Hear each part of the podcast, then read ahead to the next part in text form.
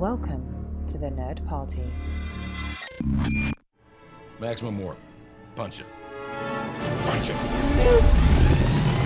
Punch it, Bishop! Punch it. Punch that shit! Let's punch it.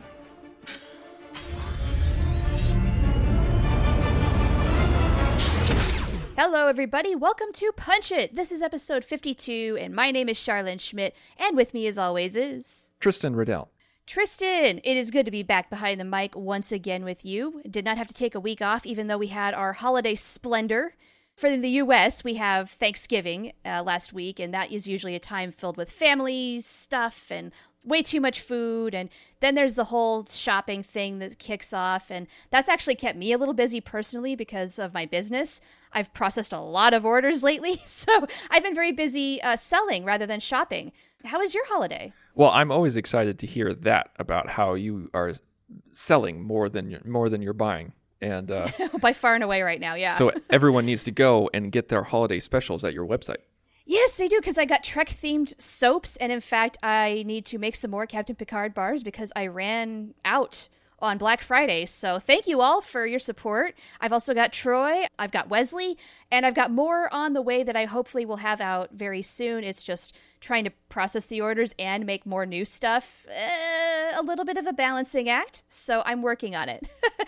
Just check in on my website, see what I've got going, and if something entices you, please, please, please support my small biz. Enough shameless self promotion.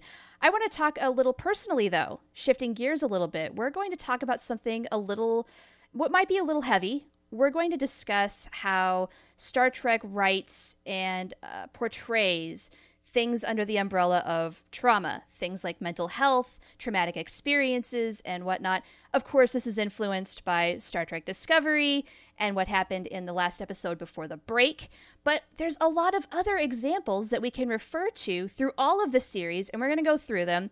And aside from Discovery, what spawned this, though, is a little bit of something that I've been going through myself. Now, Longtime listeners know that you and I have both dealt with anxiety and depression. We've talked about it. We have no problem talking about it. And guess what? I'm going to talk about it again.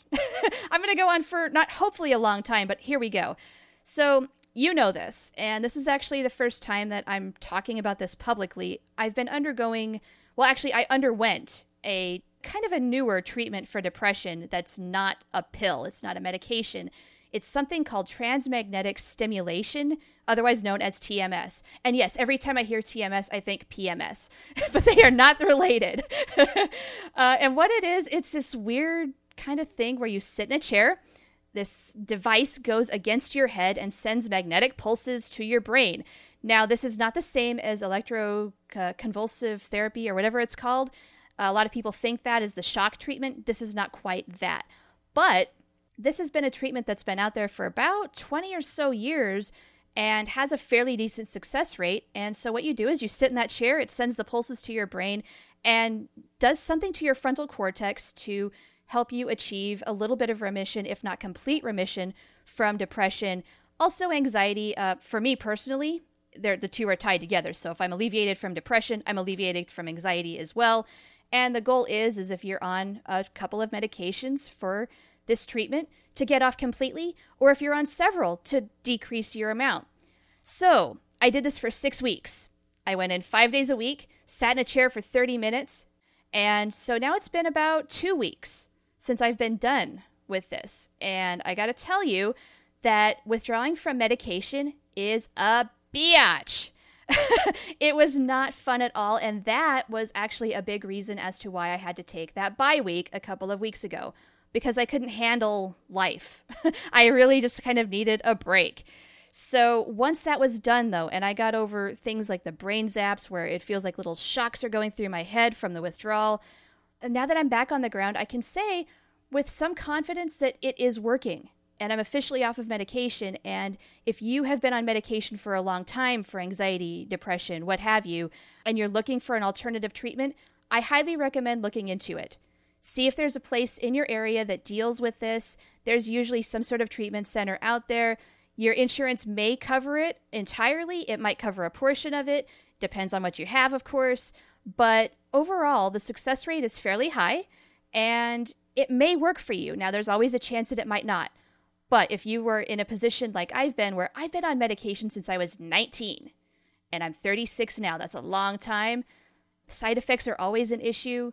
It, you know, I've always been able to function on medication, but you know, there's always just a little bit of drawback. This does not have side effects aside from when you're on medication withdrawal.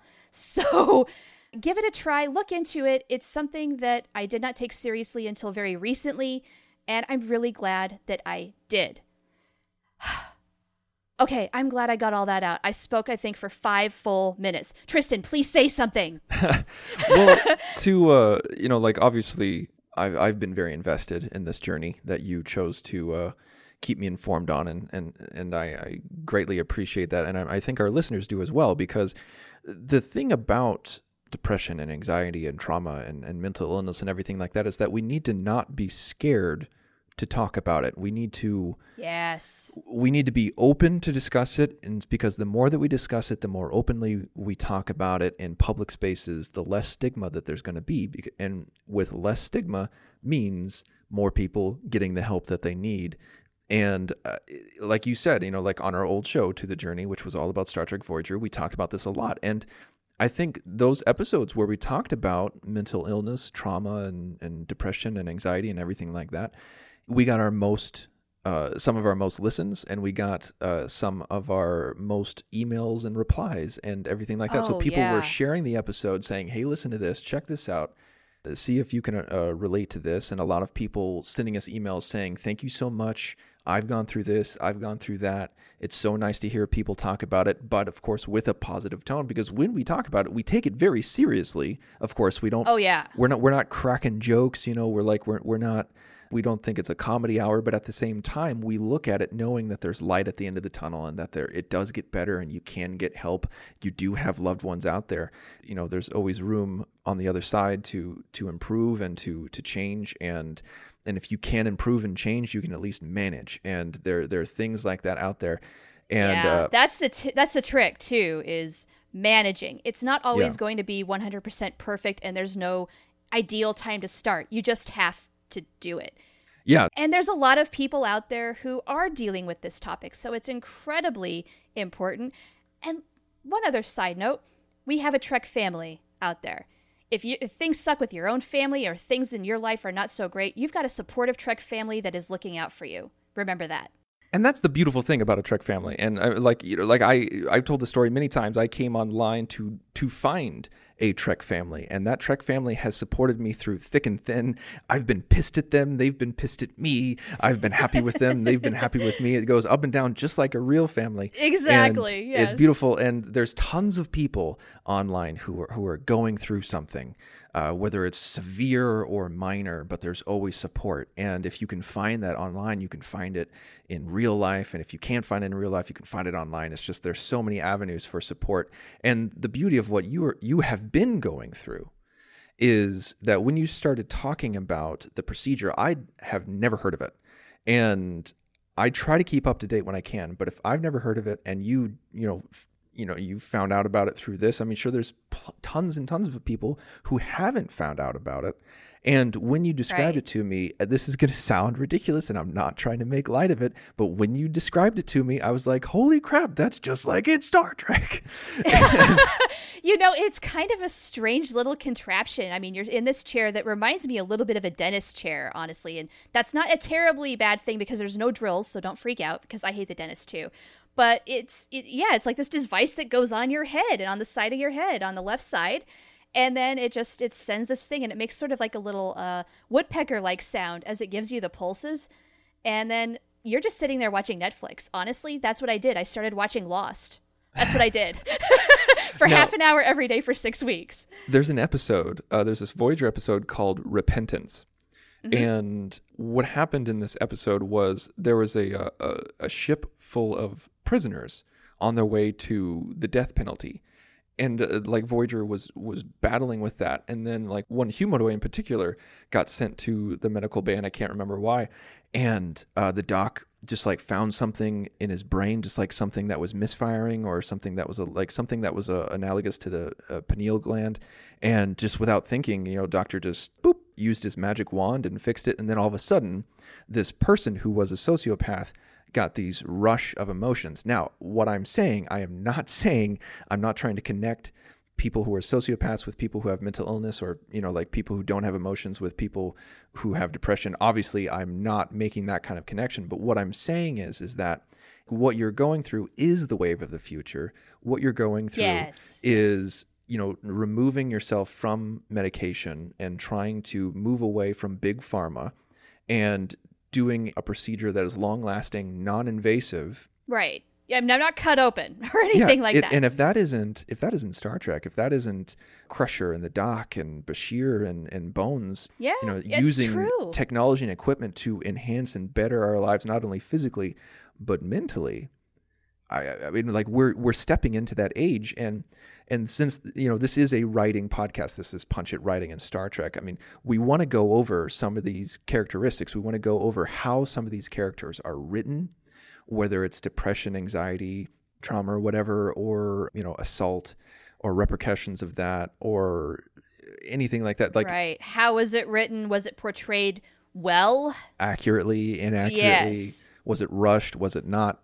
Yeah, and we have several examples to go through. So why don't we delve into that now? I want to start with The Cage, the original TOS pilot, the very beginning. I want to bring this up because there's one scene in particular that's always resonated with me from that episode, and that's where the doc is talking to Captain Pike and saying, Hey, look, you look tired. And then Pike just cuts him right off and he says, Yeah, you bet I'm tired.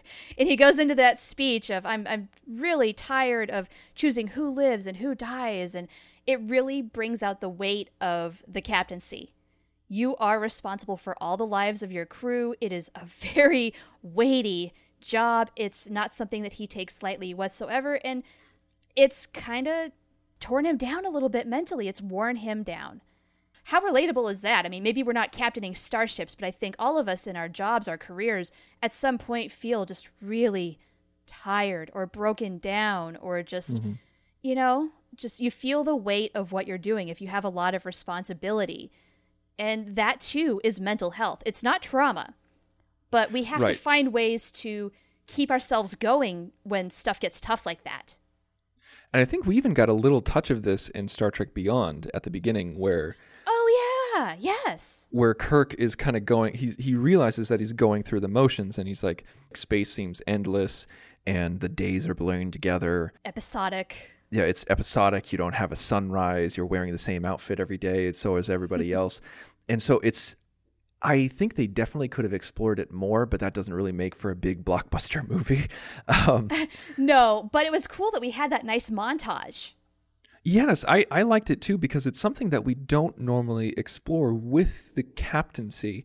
Janeway was a was a big uh, example of exploring mental illness in the captaincy, but it wasn't necessarily be like it wasn't from the everyday mundane of being a captain. It- Right. it- and so that's why I liked it with in Star Trek Beyond. But also going back to the cage, uh, one thing that I really enjoyed is, uh, or, or let me let me rephrase that. Uh, one thing that I found interesting was that the same thing that happened with Star Trek in the cage is what happened with Firefly ah. the show Firefly because in the uh, Pike in the cage, you know, like NBC and the execs were just like, Roddenberry, what are you doing? This guy is morose. He's he's sad. You know, he's not like a rough He's and a tumble. downer. He's a downer. What's going on? And then they're like, fine, fine, screw it. We'll reshoot it.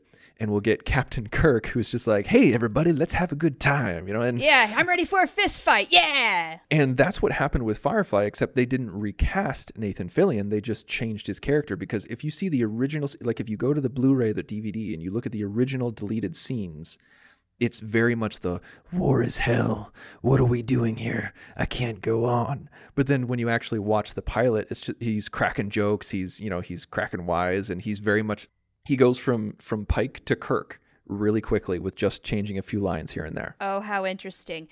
I think the reality is the more morose tone. And yes, it is hell and it is monotonous. I mean, we like to think of space exploration as, ooh, how exciting and all that. But if you're out there for 500 some days or longer, uh, yeah, the routine really might wear on you, especially if you don't get much shore leave. And then meanwhile, though, for entertainment purposes, then you've got the upbeat Captain Kirk ready for action because it's funner to watch. And I think with TNG, like since TNG introduced the luxury liner mm-hmm. Enterprise, I think that's probably why we didn't tackle these concepts as much in the next generation because the Enterprise D was very much a sense of we perfected space travel. We bring our families, we bring Right. the holodeck, we bring the arboretum. We, you know, like we have anything that you could possibly eat and drink, and you have off duty time, you have off duty outfits. And so it was very much like normal life, just moving through space. But when you look at Right. at Void, and you get some of that in Deep Space Nine too, obviously, because it's on a station. That's the home. Mm-hmm. And Yeah, but when yeah, you look yeah. at TOS and Voyager and Enterprise, it's very much we're cramped together. It's a submarine. It's a military vessel. War is hell. Yeah, yeah. Well, and speaking of TNG, I didn't come up with too many times where they actually addressed mental health and, and trauma. The one big one, of course, is Picard. After he's assimilated in family, where he breaks down. And we had never seen Picard even come close to this. And it really, I think, for us as an audience, humanizes him. He is fallible. He did go through trauma. He is traumatized. He has to process that. So to see that, that uh, it makes it one of my very favorite episodes, to be honest, for that reason. The fact that they did address it, because they could have not with episodic TV. You know, next week he could have been fine, but I'm glad they didn't go there because that's not realistic. It's a beautiful episode. It's a beautiful trilogy, three part uh, journey for Picard with Best of Both Worlds, part one and two, and then family. And and like you said, I mean, like he was he was close to perfect. This character never did anything wrong or made the mm-hmm. wrong choice. And a lot of people complained about that with TNG, where there everybody was perfect. It was the everybody was the paragon of virtue. And Right. I think if you can't make people make bad decisions, like if you have these, because it's the flagship of the Federation in the 24th century. So we're looking, and it's the bridge crew. So it's the best of the best of the best of the best, which we have mentioned several times. But if you can't make them screw up royally, even though they have, and I think it's an oversimplification, you can have them, you can have horrible events happen to them and then see how they deal with that event, events that are outside of their control. Because that's the thing. Mental illness can pop up or trauma can pop up, and it's not because of something you did. It's not because of of uh, you made a poor decision or you lost all your money or your or your wife divorced you, which which all of that can cause trauma and, and mental illness. But sometimes it just happens. Sometimes things pop out of nowhere. Sometimes they develop slowly. Sometimes they happen in a bang. And it's just great that Star Trek was able to show us slow burns as well as pop, you know, events. Yeah. Oh, thank you so much for saying that because it is so true. Mental illness, uh, dealing with depression or trauma or whatnot, that is not a failing. It is not your fault. It is something that just it it, it does happen. A lot of it can be genetics that has environmental triggers. It's a mix. It varies from person to person. Sometimes it's just circumstances, and then once they're done and processed, they go away. But yeah, for even the most the closest to perfection that humanity has to offer on the Enterprise D, things did still happen because that's life. Life is imperfect and messy, no matter how perfect you are. you know? And I think Roddenberry, Gene Roddenberry, I think really wanted to get away from that as much as he could, but you know what? It's hard to create good dramatic storytelling without some sort of problem or situation. And so, you know, when we got certain things, and I'm thinking specifically about like when Troi, the many times that Troi was assaulted and, and abused and whatnot on, on TNG, I'm thinking, um, guys, you're not very good at this because I don't think they thought it through very well. Uh, I didn't think they addressed repercussions very well. And I mean, Marina Sirtis's portrayal, fine. She mm-hmm. did the best with what she was given. I think, honestly, in this respect, with this specific thing that they did a couple of times to her, unfortunately, that's another issue. Why do this so many times? But I don't know. They just they didn't go deep enough. They didn't go about it the quite the right way, and I can't even fully blame it on episodic storytelling or 80s storytelling or anything. It's just they touched on the action without the rest of it. It's like the iceberg. You you get the tip of it, and then there's all this other stuff down there you could have gone to, but you didn't. And it's really flat and it looks awful. Yeah, this is one of those times where Star Trek didn't really handle it too well. I mean, like, you know, like Picard and family, fantastic. Yes. Troi, all the other times, not so great. And And actually, specifically in Nemesis, that was just awful. oh, that was just, that was pointless. That was utterly pointless and unneeded and forced upon the audience and forced upon the character. Mm-hmm. And it, it didn't even add anything to the drama, but that's neither here nor there. So, one thing that I, I, I've noticed that, like in the episode Eye of the Beholder, which is in TNG, Deanna is investigating something uh, with uh, Daniel Kwan. Like he's a specialist who committed suicide, I believe. I think that's the character. And uh, she was asking a friend of his, you know, was he prone to depression or mood swings? So Deanna, as a counselor, knows that these things exist. They clearly still do exist in the 24th century. And some of you might be like, "Oh man, really? Like there's like there's no cure, there's no nothing." That's that doesn't that's not what that means. As we were talking about before with depression and mood swings, it can happen out of nowhere. It's not your fault. It can happen because of circumstance. It can happen because of genetics. It's still going to happen. The tw- in the 21st century, what they're saying is is that yeah, they it's not like they're going to perfect it from birth so that you're always happy or you're never sad. What it means is is that they recognize it's there. They openly talk about it, and if you are prone to depression or mood swings, you can get help and you should get help. And that's the beauty of the good times that th- this is uh, let me rephrase this is the beauty of well written um There we go. you know mental illness and trauma and everything like that in Star Trek is that you see them actively trying to get help or people people are trying to convince them to get help or they are looking for help Right. Because the awareness is out there, you spot somebody who does need help and you reach out so that they reach out. one of my favorite, my absolute favorite portrayals of this, so much so that I wrote my own story around it, was O'Brien in Hard Time when he spent 20 years. It was a jail cell of his mind. Like in his Yeah. mind, he he gained 20 years of imprisonment memories, even though it's only been like 20 minutes in in real life, but it was still real to him.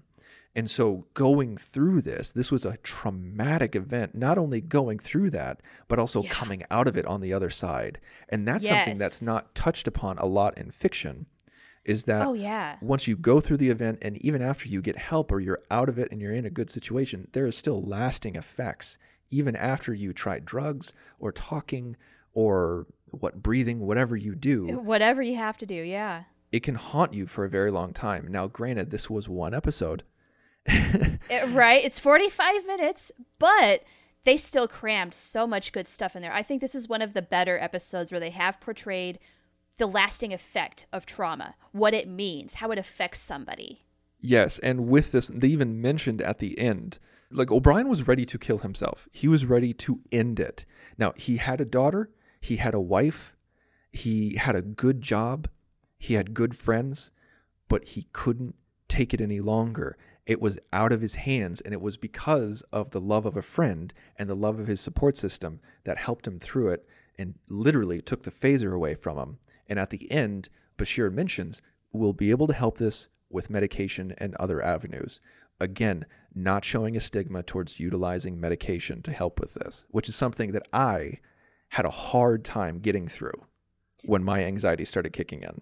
Yeah, you mentioned this on that episode of To the Journey that got so much feedback. And I think a lot of people are resistant to taking medication because there are side effects, there is a stigma, and it's just hard to admit, hey, I, I need some help.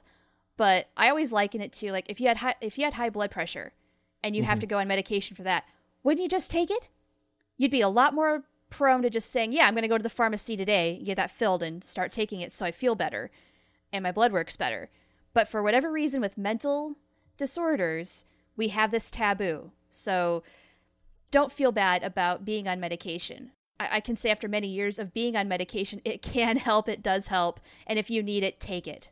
Now, one one show that we've of course talked a lot about in the past and has a lot of examples of everything that we've been discussing is Voyager.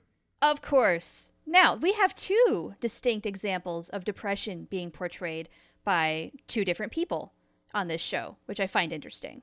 And I think you could argue even more Because what you're referencing, if I may put words in your mouth, is B'Elanna Torres and Janeway. You would be correct. But if you look at it, we've seen a lot of people go through a lot of things. We've seen Neelix go through his own crisis after he was brought back from the dead. right? We saw the doctor go through his own crisis after he had to quote unquote sacrifice one crewman to save another.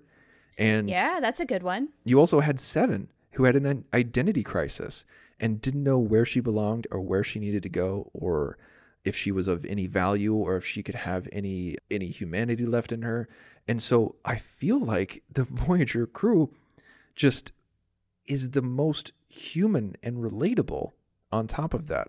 I would say that they went there a lot more with the Voyager crew. And specifically with the big examples of Janeway and Torres, they're dealing a little bit with the loss of being away from home.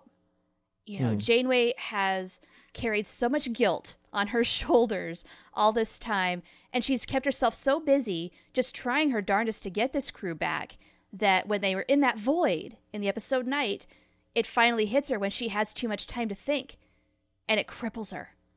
It took her five years to get there. I mean, that's pretty strong because I think that would break anybody down.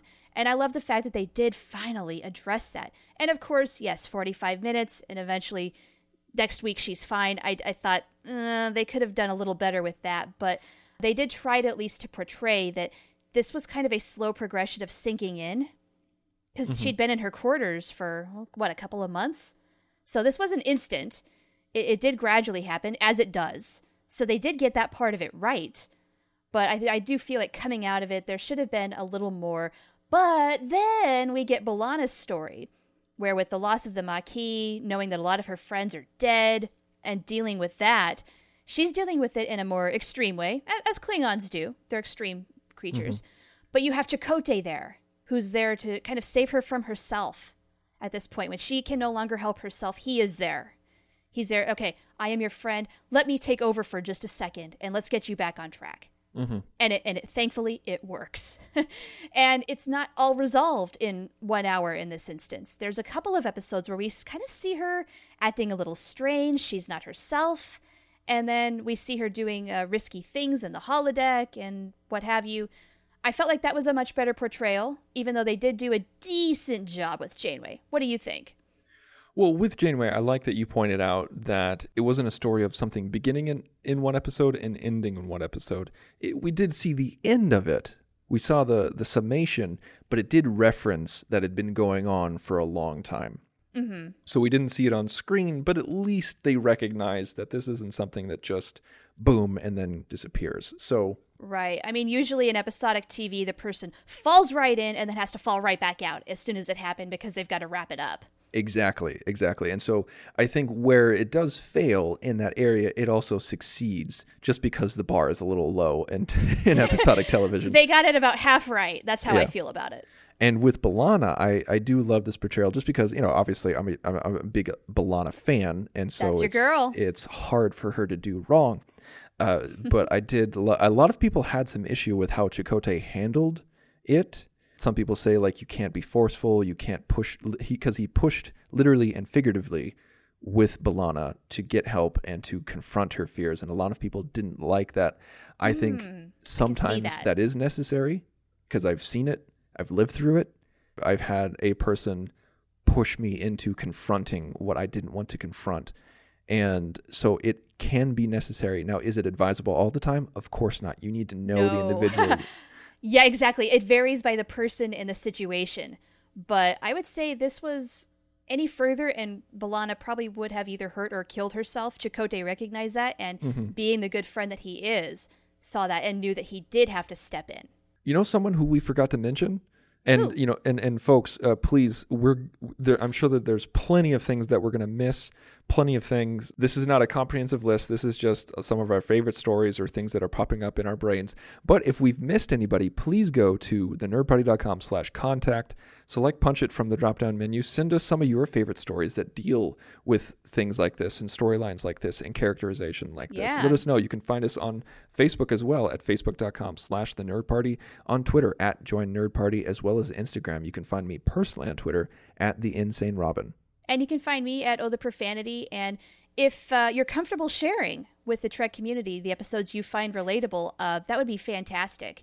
That would be, I think, I don't know, a, a little cathartic, maybe. and also, if you want more information on TMS treatment, you're more than welcome to ask questions. I'd be happy to help as much as I can. And also, like if you want to say something that's relatable or tell your story, you can also keep it anonymous. Just let us know in the email, Sure. and we'll talk about it or not talk about it, depending on what you dictate to us. Absolutely. And we'll also put some of those links to the procedure that Char has been talking about in the show notes. And you can find all that by going to thenerdparty.com slash punch it. Now, Shar, the story, the character that I'm, ta- I'm talking about that we missed was Nog in Deep Space Nine. Oh, right. Yes, I, I would definitely say Nog went through some trauma of losing his leg, and he's been in a war situation on top of it. So, uh, little PTSD, yes. And he had escapism, you know, like he, he went into the holosuite and he wouldn't come out.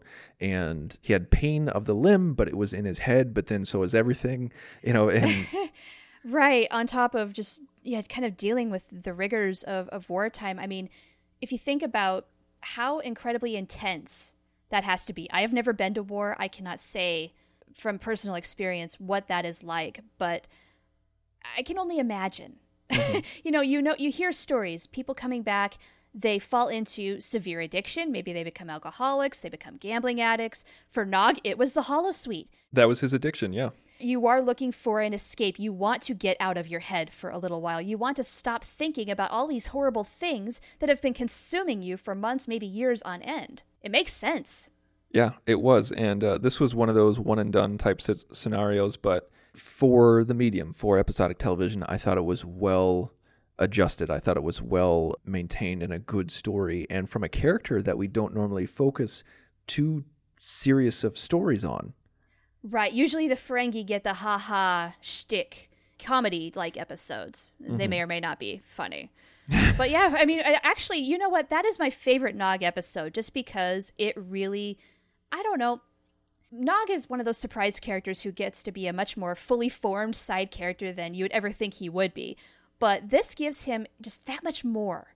It makes him so much more real to me for some reason. And then I, I love Nog. when Nog is first introduced, you're just kind of like, ugh, okay, whatever. This is an annoying, you know, one note character, but like so many th- characters and so many things in Deep Space Nine, it gets fleshed out more than you could ever possibly imagine. Exactly. He becomes so much more than that teenage boy who wants to cause trouble with Jake. now, we need to start wrapping up, but we still have Enterprise to talk about.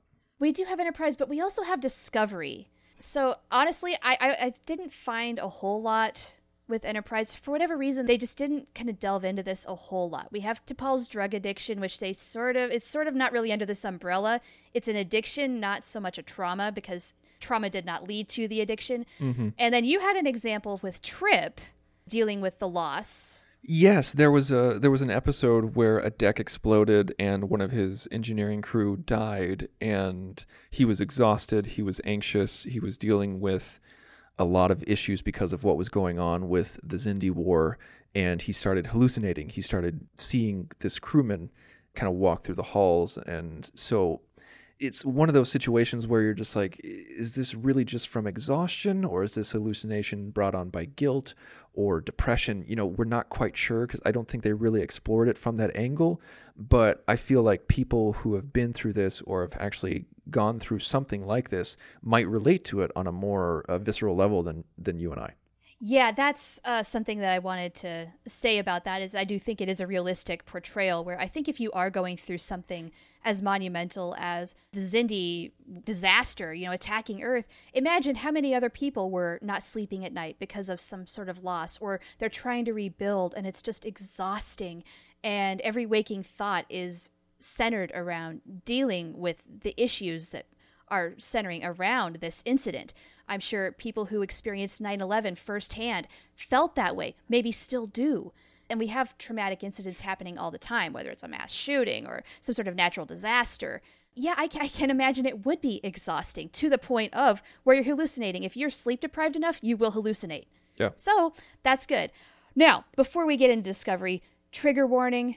I don't think that we are going, we have delved yet as deep as we're going to with addressing things like sexual abuse and trauma, as we are going to right now with Discovery, if this is going to affect you in a negative way, please skip this part. So, we do have to wrap this up. So, I want to say I really wish Discovery would have given a trigger warning to this episode because I know that a lot of people were really profoundly affected by it and not necessarily in a positive light. However, I do want to say the conversation that Ash and Burnham have when she kind of says, Hey, what was up with this? Who is she to you? Referring to L'Rell, who was his assaulter. I thought that was beautifully done, beautifully written, beautifully acted, and Burnham was the type of person, like, she did everything right. She said the right things and she did the right things so as not to make the situation worse. Would you agree with that? Uh, yes, I thought it was uh, what Burnham did was magnificent for TV. It was something that you don't normally see because in that moment, the one thing that I really appreciated was something that they didn't do and would have been so easy to do was have quote unquote healing sex between the two of uh-huh. them. I was so worried about that, and I'm so grateful that that did not happen because we even see that Burnham stayed with him through the night, but not in a sexual way. She was there sleeping. That yes, they made a point to show that she took off her jacket and nothing else. Yes. Yeah, that was very well done. The issue that people had was the way that the flashbacks were portrayed because it's from L'Rell's point of view as opposed to him, and I absolutely agree with that now that that's been brought to my attention. It should have been about him. Yeah, there was um it was it, it's kind of it's it's such a horrible area to to talk about because when I first saw it, I thought it was well done because I was like, "Oh, this is creepy, this is grotesque, this is horrible," especially mm-hmm. once you know the backstory. If you didn't know the backstory, I'm sure it would be a little like okay, are they trying to make this sexual? Are they not? Is this assault? Is this not? But knowing the backstory, it's clear what they're trying to do. But then once I went online and a lot of people were talking about it, I was like, oh, I never thought of it that way. I didn't see it that way. I didn't think of it that way. And so Right. it opened up my eyes to different perspectives, which I think is one benefit of being in the Trek community. Absolutely. I learned so much from that conversation. I saw the flashbacks as a little more violent than anything with sexual overtones, but Same here. people saw it in a very different way. And unfortunately, we could go into a lot more detail about that, but the conversation has kind of happened. So why don't we wrap up the show? And next week, we're going to have a little less of a uh, heavy topic.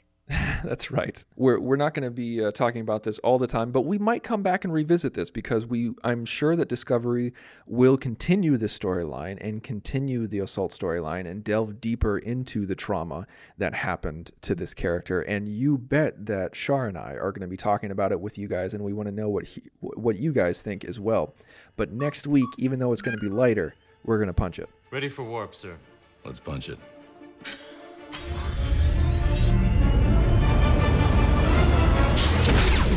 Join the revolution. Join the Nerd Party.